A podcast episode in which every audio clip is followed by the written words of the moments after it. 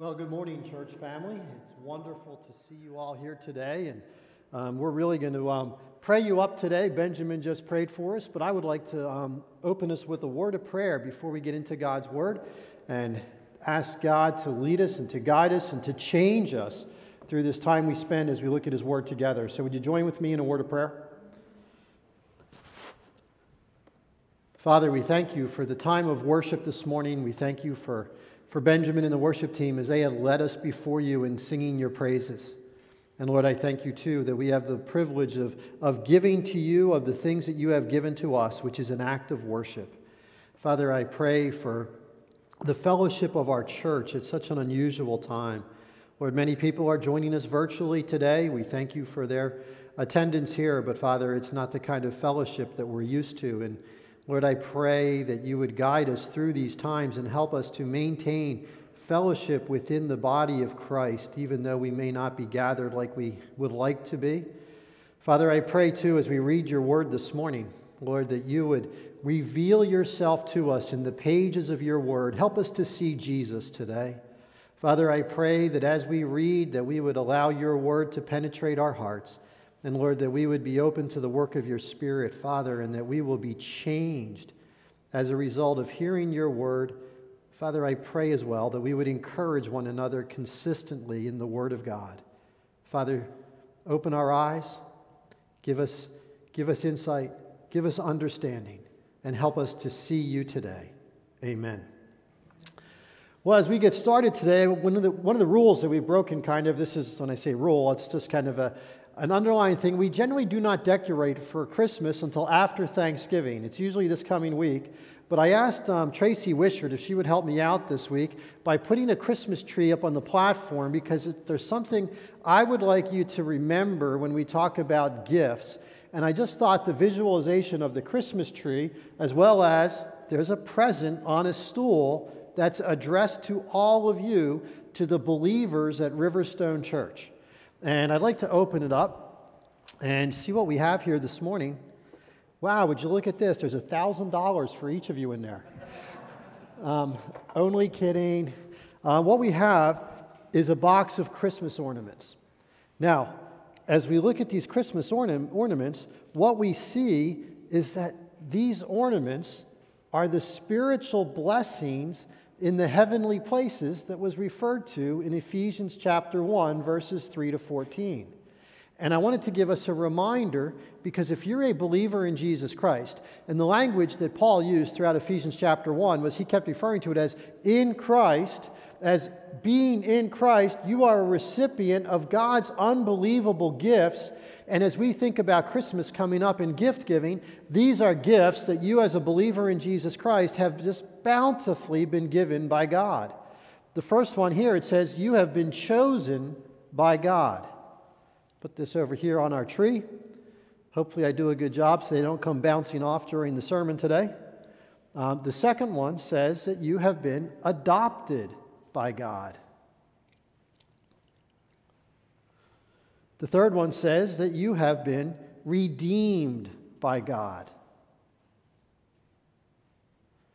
See if I can get the language, the words to stay out towards you guys. The fourth one says that you have been forgiven by God.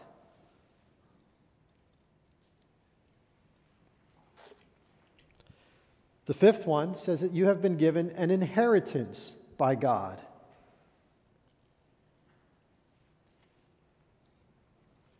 And lastly, one that says you have been sealed with the Holy Spirit.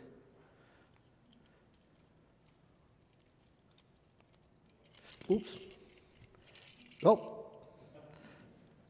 Told you I'm Christmas ornament challenged. Now, as we look at these different ornaments today, and as I read these to you one by one, I want to ask you a question. As I read these, what kind of a reaction in your heart did you have? What was the response in your heart as I listed and read to you the spiritual blessings that you have received from God? See, I think for so many of us, we have a sense of spiritual apathy that we can just go through our lives and we can so easily forget the things that God has so richly blessed us with that I would have to challenge you on this. If picture on Christmas morning, you walk downstairs and hanging from the Christmas tree are the keys to a new luxury vehicle. Let's say a Mercedes, a Ferrari, maybe some of you are truck drivers, your ultimate truck, whatever it might be. And that vehicle was sitting out in the driveway, and your loved one hung those keys on the tree for you for Christmas morning. See, how many of you thought about these gifts? With the same kind of passion that you would think about if you were given a luxury vehicle on Christmas Day.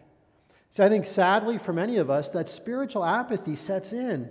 And we, and we tend to take for granted, we tend to think, forget about the things that God has so richly given us, all because we are believers in Jesus Christ, or as Paul says, we are in Christ. And you see, as I look at these ornaments, there's not one of these spiritual blessings that I would ever want to trade in for any luxury vehicle, for any luxury beach house on any beachfront property in the world. Because think about what it would look like to you in your life if you had to give up being chosen by God, if you had to give up being redeemed by God, or forgiven by God, or sealed with the Holy Spirit. You see, can you imagine giving up the forgiveness of sins? Can you imagine the sealing of the Holy Spirit who identifies us in Christ? And now we don't have to ever wonder, am I going to go to heaven one day to be with Jesus? Have I done enough? You see, you don't ever have to worry about that because the Holy Spirit has sealed you and given you an assurance of your salvation. So when our lives on this earth are over, if you are in Christ, you are with Christ and there's no questions asked. You see, I think we forget what these blessings really mean to us. Well, today, we're going to be transitioning. Up to this point, we've gone through Ephesians chapters 1 through 3, and now we hit Ephesians chapter 4. And I want to just bring your attention to one thing. In the first three chapters of Ephesians, there was only one command or exhortation or imperative given to us in all three of those chapters. And that was found in Ephesians chapter 2, verses 11 and 12, where Paul said to remember. And what Paul was referring to was remember back to before, when, before you were in Christ, who you used to be. And he tells us to remember. And that's the only command or exhortation that's found in those first three chapters. And now we come to chapter 4. And it's almost as if what the transition that's taking place here that Paul is, is working through is he's saying, Remember who you were in Christ. And those first three chapters give us all of these blessings, tell us all of the things that we've been given to, by God because we're in Christ. And now Paul is saying, Now go and live like it. And that's where we find ourselves in chapter 4. And when we get into verse 1, what we see is the exhortations begin to flow in chapter 4. And we see a very key one in chapter 4, verse 1, where Paul exhorts us to walk in a manner worthy of the calling to which you have been called. Now, walk in a manner worthy. I think we're going to have to look through this today and say, what exactly is Paul referring to, and what does it look like to walk worthy of the calling that God has given us? Let's take a look and let's read verses 1 through 6 as we get started. You can follow along with me. I apologize for this side of the room without a screen today. It's going to be harder to see. But I'll read through and we're going to look at chapter 4, verses 1 to 6. Therefore, I, er, I, the prisoner of the Lord, implore you to walk in a manner worthy of the calling with which you have been called, with all humility and gentleness, with patience showing tolerance for one another in love, being diligent to preserve the unity of the Spirit in the bond of peace. There is one body and one Spirit, just as you also you are called in one hope of your calling. One Lord, one faith, one baptism, one God and Father of all, who is over all and through all and in all. Now, Paul begins this section here in verse 1, and he introduces himself as I, a prisoner of the Lord. Now, Paul was not spiritualizing when he said that. Paul literally was a prisoner at the time that he wrote this. And what Paul is basically looks like he's saying to us here is that I, Paul, I'm a prisoner. And the reason he was a prisoner, because he was living a life worthy of the calling to which he was called, and because of that, he was placed in prison. He was in prison because of his faith in Jesus Christ. Now, I'm going to go back a lot of years before I went to seminary, before I was a pastor. I used to be in marketing. And I was looking at this and I'm thinking, wow, well, you know what? It's really not a great sales pitch that Paul's giving here. He's kind of saying, like, hey, listen, I, I, I, I walk in a manner worthy of the calling to which I have been called, and now I'm in prison. You should too. Now, I, I, don't think many people on that basis are going to jump on that. I think for us today here, we may be saying, well, well Paul, I, you know, I got to go home and rake the leaves. Um, Paul, we got lunch coming up in a little while. I don't think I, you see, but if we rephrase that to the way that I believe Paul really meant it, I think what Paul is telling us here is Paul is saying that, you know, I am now living in Christ. I'm walking in a manner worthy of the calling to which I have been called and I am in prison for Christ. And what Paul is saying is, I wouldn't trade it for anything. Paul is saying is, I am living a life in Christ that is so glorious that the threat of prison, the threat of death or anything doesn't matter to me because of the blessing I have of living my life in Christ and walking a manner worthy of that calling. And I think he now says to us, you too should walk in a manner worthy of the calling to which you've been called. I don't know about you, but to have something that I'd be willing to die for is pretty appealing to me. I think that's the basis that Paul is making this exhortation to all of us. Now, as we went through this, I just wanted to, um, I mentioned earlier that 1 through 3 had no exhortations in it. What we find is that chapters 1 through 3 are filled with wonderful doctrine. And it's a found, building a foundation in those chapters, showing us of what it means to be in Christ. And as we look at chapters 1 through 3, what we saw in chapter 1 was all of these spiritual blessings that have been given to us. Paul called them the spiritual blessings in the heavenly places that are now yours. Moved into chapter 2, and what we see in chapter 2 is now Paul starts talking about the gospel of Jesus Christ and how Jesus Christ came to this earth, and by coming into this earth and through the gospel, he broke down the barrier walls that were dividing Jew and Gentile. Now, that may not be a big deal for us today because I don't think we consider too many barrier walls between Jew and Gentile in our daily lives. But, you know, if we bring it into the 21st century, it could be like saying he broke down the barrier walls between Jew and Palestinian. He broke down the barrier walls between white and black. He broke down the barrier walls between Democrat and Republican. He broke down the barrier walls between Eagles fans and Cowboys fans. Whatever it is you want to say, Jesus Christ broke down the barrier walls through the gospel message, and we see the beauty of that in chapter 2. And that way, where there was once hatred, where there was once anger, where there was once distrust, there is now unity in Jesus Christ. And then we move on, Paul moved on to chapter 3. And what we saw in chapter 3 was Paul's talking about this mystery that's now been revealed to us in Jesus. Such a beautiful mystery that was revealed by the coming of Christ.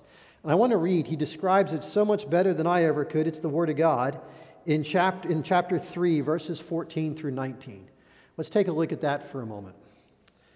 Beginning in verse 14, it says, For this reason I bow my knees before the Father from whom every family in heaven on earth derives its name, that he would grant you, according to the riches of his glory, to be strengthened with power through his Spirit in the inner man, so that Christ may dwell in your hearts through faith, and that you, being rooted and grounded in love, may be able to comprehend with all the saints what is the breadth and length and height and depth and to know the love of Christ, which surpasses knowledge, that you may be filled up to all the fullness of God.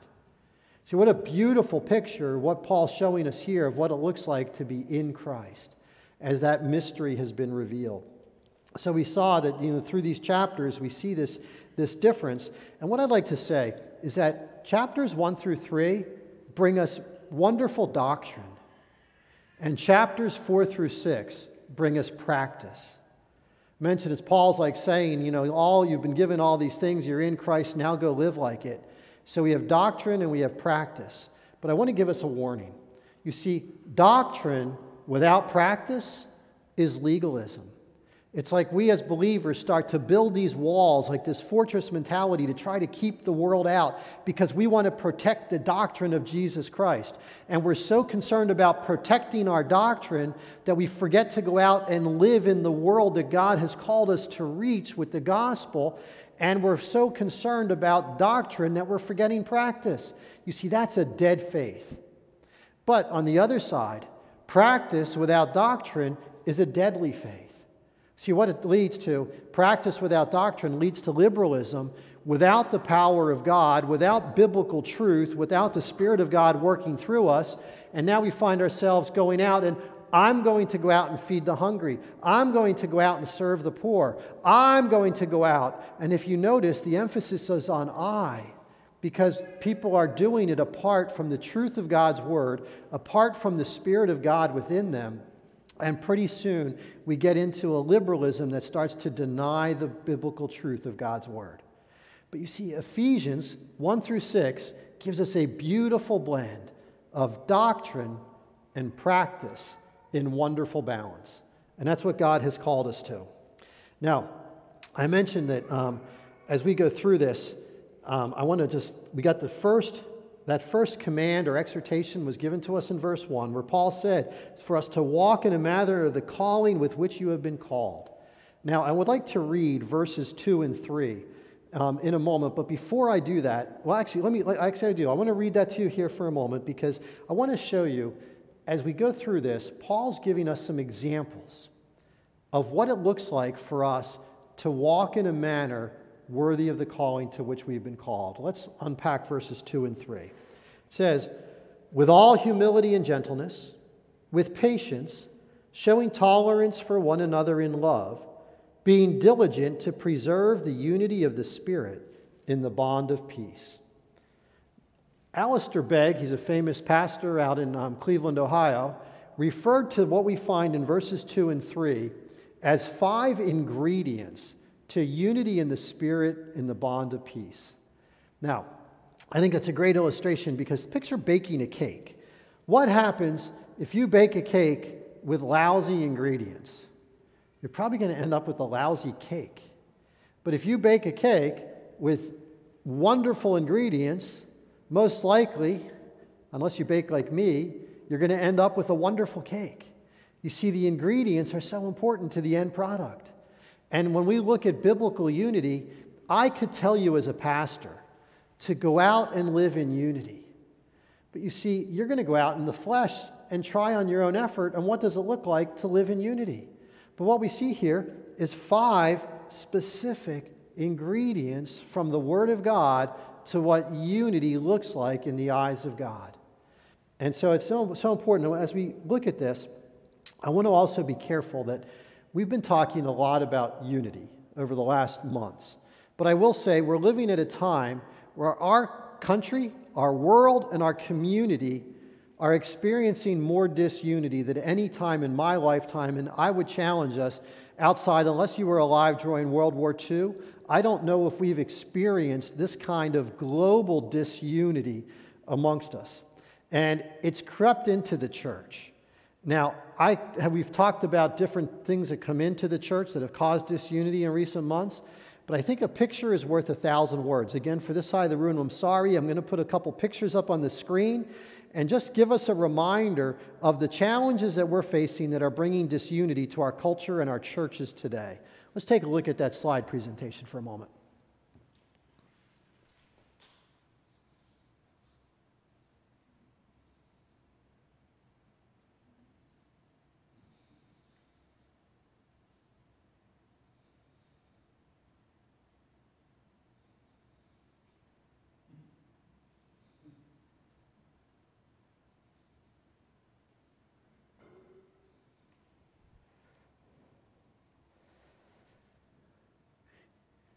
See, what we see here is a country and within churches that are getting hit with so many issues that are bringing disunity. How do we respond? If God tells us, or if I as a pastor tell you to go out and be unified, what do you do? What does it look like? Well, let's look at verses 2 and 3 and look at these ingredients that Alistair Begg called as, a, you know, to our, our ingredients to, to build unity. The first one that we see there as we look at Ephesians 4, verse 2, is humility. That's the first ingredient to the cake that we're making today. Now, I want to share a little bit of a story. If you like history, there's a story from American history on humility. Benjamin Franklin was living in Boston in the early years of his life. And when he was living as a young man up in Boston, one day he went to visit the famous Puritan um, pastor, Cotton Mather. Now, Cotton Mather was a godly man, if you don't know anything about him. And I want to read to you right from Benjamin Franklin's very own words. These are recorded by Benjamin Franklin about his visit to visit Cotton Mather's house. What he said was, He was showing me out of the house, and there was a very low beam near the doorway. I was still thinking when Mather began shouting, Stoop, stoop. I didn't understand what he meant, and I banged my head on the beam. You're young, he said, and you have the world before you. Stoop as you go through it, and you will avoid many hard thumps. I, avoid, I avoided many misfortunes by not carrying my head too high in pride. Now, I'm not holding um, Benjamin Franklin up as a virtuous Christian man because um, if you know much about Benjamin Franklin, he was not very virtuous. But Cotton Mather was a godly man, a godly pastor. And what we see in this recorded through Benjamin Franklin's words are the emphasis that Cotton Mather placed on the Christian virtue of humility. Now, we can go back about 1300 or so years before Cotton Mather to about 400 AD or so. And one of the early church fathers, Augustine, said this about humility. He said, If you ask me, what is the first precept of the Christian religion? I am going to say first, second, and third, humility. Now, let's go about 400 years before Augustine to the greatest example that we have, and that's our Lord Jesus Christ. Picture Jesus. He walks into a room with all of his disciples there. All as they're sitting there with their dirty, dusty feet. And here comes the Son of God. And what does he do? He takes out a basin, and one by one, he washes the feet of the disciples. What a great display of humility as the Son of God is washing the dirty feet of those he traveled with. You see, biblical humility is not thinking lowly of yourself. See, Jesus never thought lowly of himself, he knew who he was. Think of biblical humility as remembering as a disciple of Jesus Christ that nothing, that everything you possess has come from the hand of God. That nothing but the grace of God allows you to be who you are in Christ. And apart from Jesus Christ, you can do nothing. See, that's who we are. It's in Christ that gives us the standing and the position that we have. And there's no reason for us to not be humble as people because everything we have and everything we are comes to us from God Himself. Now, the second ingredient is gentleness, if you see on the screen. See, the Greek, Greek word that's used here to describe gentleness is really talking about, it's used commonly to talk about a controlled and domesticated animal. Think about an ox. That'd be a great example. The power of an ox. And now farmers used those oxes and they tied a, they put a harness on it, they tied it to the plow, and they would use it for farming on their farm. But think about that power that was there in that ox, because at any moment he could have broken through that harness, he could have destroyed that plow, he could have killed the farmer. But what we saw, we saw this animal, this power that was under control. Think of gentleness as the conscious exercise of self control. It's a lifestyle of choosing gentleness over the use of power for retaliation or for what, getting what we want to get. See, that's what gentleness is. It's not a very common trait today, is it? Now, those are the first two we just saw. We saw here that we have you know, just looking through there, humility and gentleness, and it brings us to the third ingredients with, ingredient, which is patience. Now, consider patience, waiting patiently without results for a long time. Think of a farmer. He plants the seed, and what does he have to do now? He has to wait and let it grow until the crop grows for the harvest time. There's nothing that he can do to make that, that crop grow any faster. He needs to wait patiently upon it growing. And in our lives today, there's so many things that we endure, that we go through, that patience is called on, and God is asking us to be able to be followers of Jesus Christ who learn to wait patiently. Now, if we look at this, I would say that those first two, humility and gentleness, are a prerequisite for the third, patience. See, how many people that are haughty, proud, and arrogant are very patient people? Have you ever been at like Macy's or Penny's or whatever in line and you see somebody that's up in the front and they're demanding what they want, how they want it, when they want it? You see, we see that all the time in our culture. You see, haughty and proud people are very seldom patient people. You see, think about how people ask, act. Like a, a haughty person, they start to act rather harshly when they don't get what they think they are due. But you see, a humble, and a gentle person realizes, you know what? I really am not due anything. I am who I am because of Jesus Christ. And we see that gentle and humble people tend to act patiently as they go through life. Now, the fourth ingredient that we see is love. Think about the scripture. We see different, the scripture talks about a lot. We look in 1 Corinthians, we see different places. We can see what? Faith, hope, and love. And the greatest of these is what? It's love. And we see this fourth ingredient, but notice the way Paul says it. He doesn't just say love, he says bearing with one another in love, or in this example here, being diligent. I'm sorry, bearing with one another in love is what it says. See, different translations will say it differently. But bearing with one another in love, let's translate that a little bit differently. And I think what we can just say is it's kind of tolerating the differences in one another in love. Because it's pretty easy to love somebody who gives you what you want. It's pretty easy to love somebody who loves you in return. It's pretty easy to love someone that puts you ahead of themselves. But you know what? That's seldom the world that we live in. So, what does it look like to be able to bear with one another in love when it's that person who really is kind of annoying. It's that person in church who tends to kind of push all of your buttons. It's that person who wants what they want and they think about you well below themselves. You see, what does it look like to bear with one another in love in those contexts? Now, the fifth ingredient that we see here is an, a diligence to keep the unity of the Spirit. Now, if you look at this, I believe it's in the NIV and the ESV, refer to that as an eagerness to maintain the unity of the Spirit. Now, if you think about that word eagerness, Paul's not saying here that he wants you to go out and desire unity. He doesn't want you to go out and hope for unity. He says he wants you to have an eagerness to maintain the unity of the Spirit. Let me share a secret with you guys.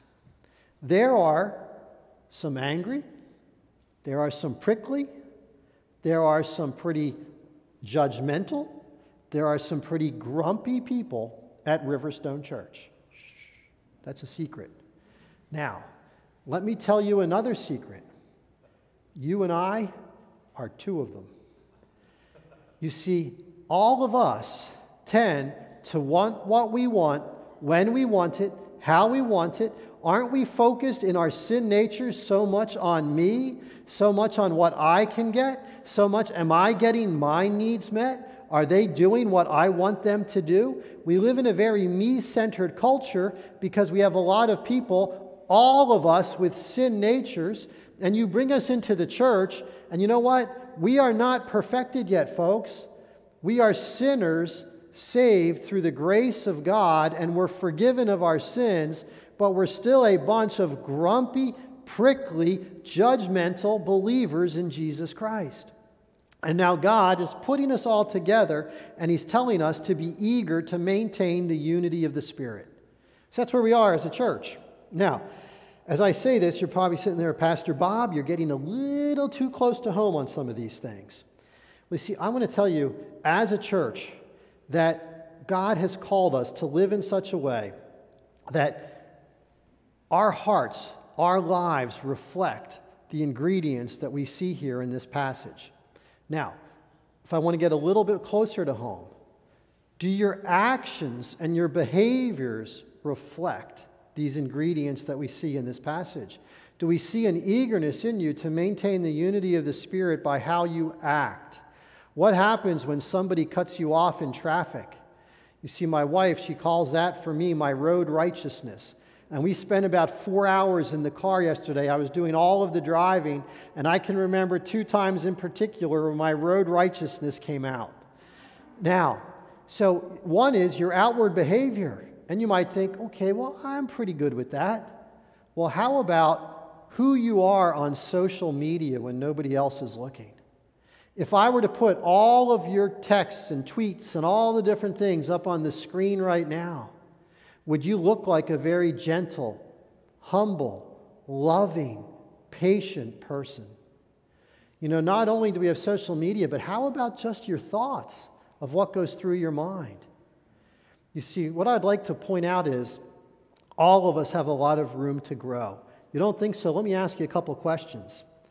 How is your, how is your heart responding to the recent election? What goes on in your heart when you hear the person sitting next to you at Riverstone Church and you overhear that they voted for that other presidential candidate? What does your heart do? How about when you're sitting in your Bible study and that other person in the Bible study is on the opposite perspective of what they think the schools should do about opening or reopening or closing? How are you going to feel if Pennsylvania starts tightening up restrictions and the Board of Elders of Riverstone Church have us go back to virtual church again. I love being gathered here together, but these are difficult decisions. And what does your heart do? You know, I just sat in on, on Thursday two licensing councils with the Evangelical Free Church. If you don't know what that is, you get a panel of about 10 or 11 people, um, and we ask questions of the candidates that are coming forward to be licensed or ordained. And it's about a three hour oral exam on doctrine and theology. Now, the first one happened to be my son, who is a youth pastor in the Evangelical Free Church out in Lancaster. And um, I can say he unanimously passed his licensing council. I got to sit on that council. It was a privilege to be there for my son and to be part of that. But you see, when we get into theological circles, see, there's differences in theological circles. And what I noticed was even on that council, when it comes to some of the non essentials that I think as Christians, some of us tend to hold way too strongly to some of the non essentials. See, there were people on that council that had different perspectives of the millennium, the millennial kingdom. You know, is it pre-millennial or is it amillennial? See, some of us, that really matters. Some of you sit here looking glazed over. I have no idea what I'm talking about, but that's okay. See, what about are you a Calvinist or an Arminian? See, how do you think about someone who holds a different view than you? What about the sign gifts? What if all of a sudden you find out that that person in your Bible study speaks in tongues? You know, and you're sitting there thinking, well, I think they, that, you know, they, too, they stopped 2,000 years ago. I'm a cessationist. You see, as churches, we can divide over some of these non essentials and we can have judgmental spirits in our hearts. And some of those things maybe don't faze too many of you, so I'm going to get a little closer to home. If you're married, are there any differences between you and your spouse? Now, somebody gave me an example this week. They said, you know what, the, being on time is really important to them. Well, what if your spouse doesn't hold the same priority on being on time? And your spouse causes you to be late for something that you thought was really important. What goes on inside your heart towards your spouse? See, maybe it's some, I don't live in your home, so maybe it's something else. You know what I love to ask? It's great to ask the teenagers what they see in their moms and dads and those differences. That's where I got my answer to being late from one of the teenagers in our church talking about his mom and dad. You see, we as Christians have so many different things that can cause disunity in our hearts and therefore disunity within the body of Christ. So, I want to encourage all of us that, you know, if we're a church family, that we're eager to maintain unity in the spirit of the bonds of peace, we're going to be a healthy church. If we're the kind of church that's eager to argue over non essential doctrine, we're going to be a pretty unhealthy church. You see, what we want to do is we want to bear with one another in love. We want to hold f- firmly to the essentials. We want to hold loosely to the non essentials. We want to love those have different opinions of us than us on so many of these different topics. How do we go about doing it? Well, let's wrap up and look at verses 4 through 6. I spent most of my time today on those first three verses on purpose, but 4 through 6 gives us a wonderful perspective of the Trinity in this as well. So listen as I read these verses. There is one body and one spirit, just as you also were called in one hope of your calling. One Lord, one faith, one baptism, one God and Father of all, who is over all and through all and in all. You see, in these three verses, Paul uses the word one seven times. Look at the screen. One body, one spirit, one hope of your calling, one Lord, one faith, one baptism, one God and Father. You see, seven times, if you're a Bible scholar or a Bible student of the Bible, you should be aware when you find something used seven times, put up your flag and say, wow, I need to look at this more closely. And what we see is that, you know, we as Christians, when it comes to going out and living in unity, when it comes to going out and loving, being gentle, being patient, being humble, you see, we're going to fail all the time because we're very weak, we're very fickle. But you know who's not? Our one God, our one Lord, our one Holy Spirit. You see, what Paul's showing us here is our answer to living in unity is not found in who we are apart from Christ. Our answer is found in the oneness of what we see in verses 4 through 6, and it comes from being in Christ.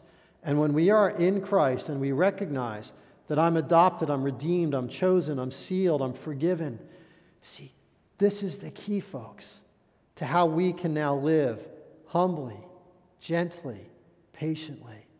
It's not about us trying harder. I know as a pastor, if I told you, listen, I want you all to leave here today and go out and try to be patient and humble and, and gentle and loving, you might make it for about two or three hours until something happens and you're going to fail miserably. But you see, the key to this is remembering that we are in Christ. It's the foundation that chapters 1 through 3 build up. And now, as we look at this, we can go out in Christ and we can walk in a manner worthy of our calling. And you know how we do it? It's through the gospel of Jesus Christ. It's remembering that I am a depraved sinner and apart from God, I am nothing. But you know what? That's not who I am today. I'm still a sinner, but you know what? I've been saved, I've been forgiven. I'm now in Christ, and the power is within me to live as Christ wants me to live. And it comes through the gospel working on me and transforming me on the inside. I changed my conclusion that I wanted to wrap up with, and I'm just going to wrap up with this because I was listening to a sermon yesterday from Tim Keller. He gave a beautiful illustration. He talked about wax. Do you remember how in the old days they used to seal envelopes with wax?